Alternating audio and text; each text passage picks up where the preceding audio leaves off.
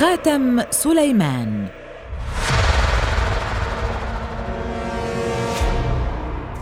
قطعة تدور حولها العديد من الحكايات والأساطير. يقال أن من يستطيع الاستحواذ عليها يستطيع التحكم في كل شيء حرفيا حتى الجن والشياطين.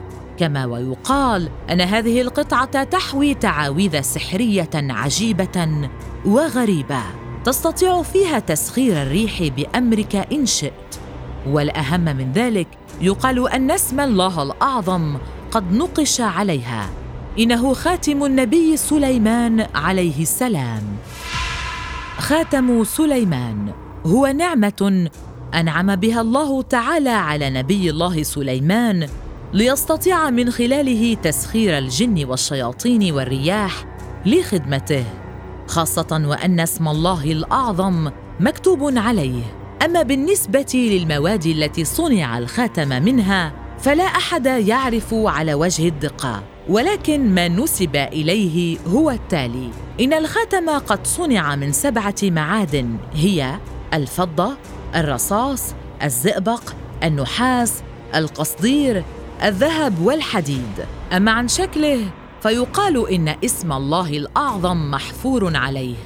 ويقال أيضا أن نجمة داوود السداسية محفورة عليه لكن لا شيء محدد اطلاقا. وأيضا كان النبي سليمان يستطيع التواصل مع الحيوانات والجماد من خلاله. فعندما كان النبي متوجها إلى مملكة سبأ بجيشه مروا من فوق واد للنمل ليسمع النبي النمل يقول ادخلوا أعشاشكم لكي لا يحطمكم سليمان وجنوده ليأمر النبي جيشه بتغيير طريقه كي لا يقتلوا النمل. وخلال الرحلة فإن مملكة سبأ التي يعتزم الجيش الوصول إليها تقع في اليمن أي في الصحراء. فكان ماء الجيش مقاربا على النفاذ فأمر النبي سليمان الجن والشياطين بالحفر بحثا عن ماء للشرب لكن دون جدوى ليقوم النبي باستدعاء الريح كي تجلب السحاب معها وتنزل المطر. وبالفعل هطل المطر من السماء وارتوى الجيش كله لتنطلق بهذا الأساطير حول الخاتم. ومن أهم وأكثر الناس الذين حاكوا الأساطير حوله هم اليهود. فتقول الأسطورة أن نبي الله سليمان أعطى الخاتم لزوجته كي تبقيه عندها.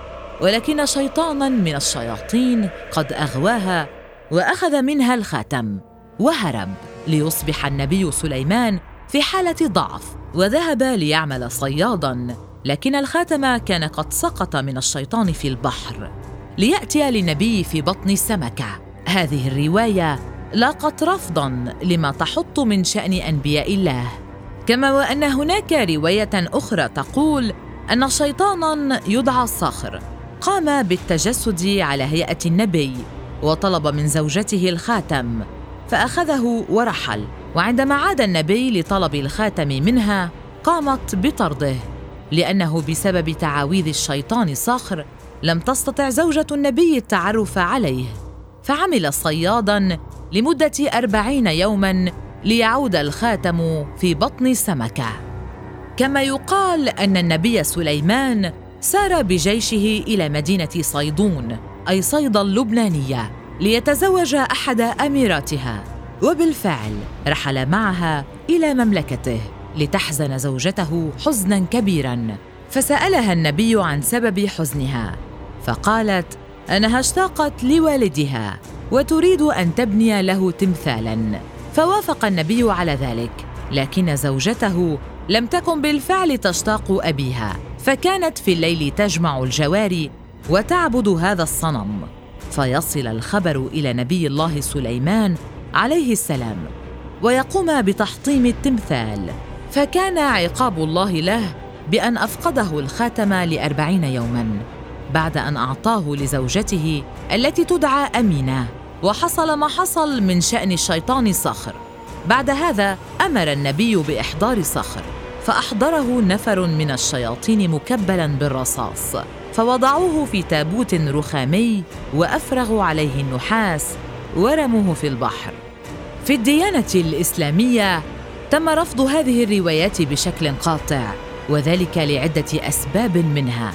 أنه لا يمكن للشيطان أن يتجسد بالأنبياء الطاهرين كما أنه من غير الممكن من الله عز وجل أن يضع كل هذا الملك العظيم في خاتم أي أن الله ليس بحاجة لذلك. ومن المفسرين من قال أن الخاتم هو تعبير مجازي وليس مادي. والدليل على هذا أنه عندما أرسل النبي رسالة لمملكة سبأ أراد فيها أن يدعوهم للدين الحق. بدأ رسالته بسم الله الرحمن الرحيم.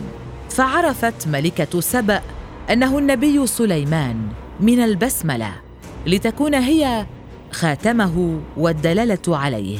أما عن حضارة النبي سليمان فنحن نرى الآثار لعديد من الحضارات لكننا لا نجد اثرا لمملكة النبي سليمان ابدا. ولهذا دليل في القرآن الكريم. بسم الله الرحمن الرحيم. وهب لي ملكا لا ينبغي لأحد من بعدي. صدق الله العظيم.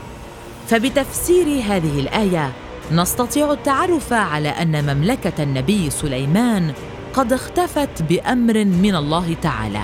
وفي هذا دليل آخر على أن النبي سليمان لا يمكن أن يكون له هيكل على الأرض ليكون الخاتم مجرد أسطورة تحكى بين الناس دون إثبات على صحة وجوده أم لا.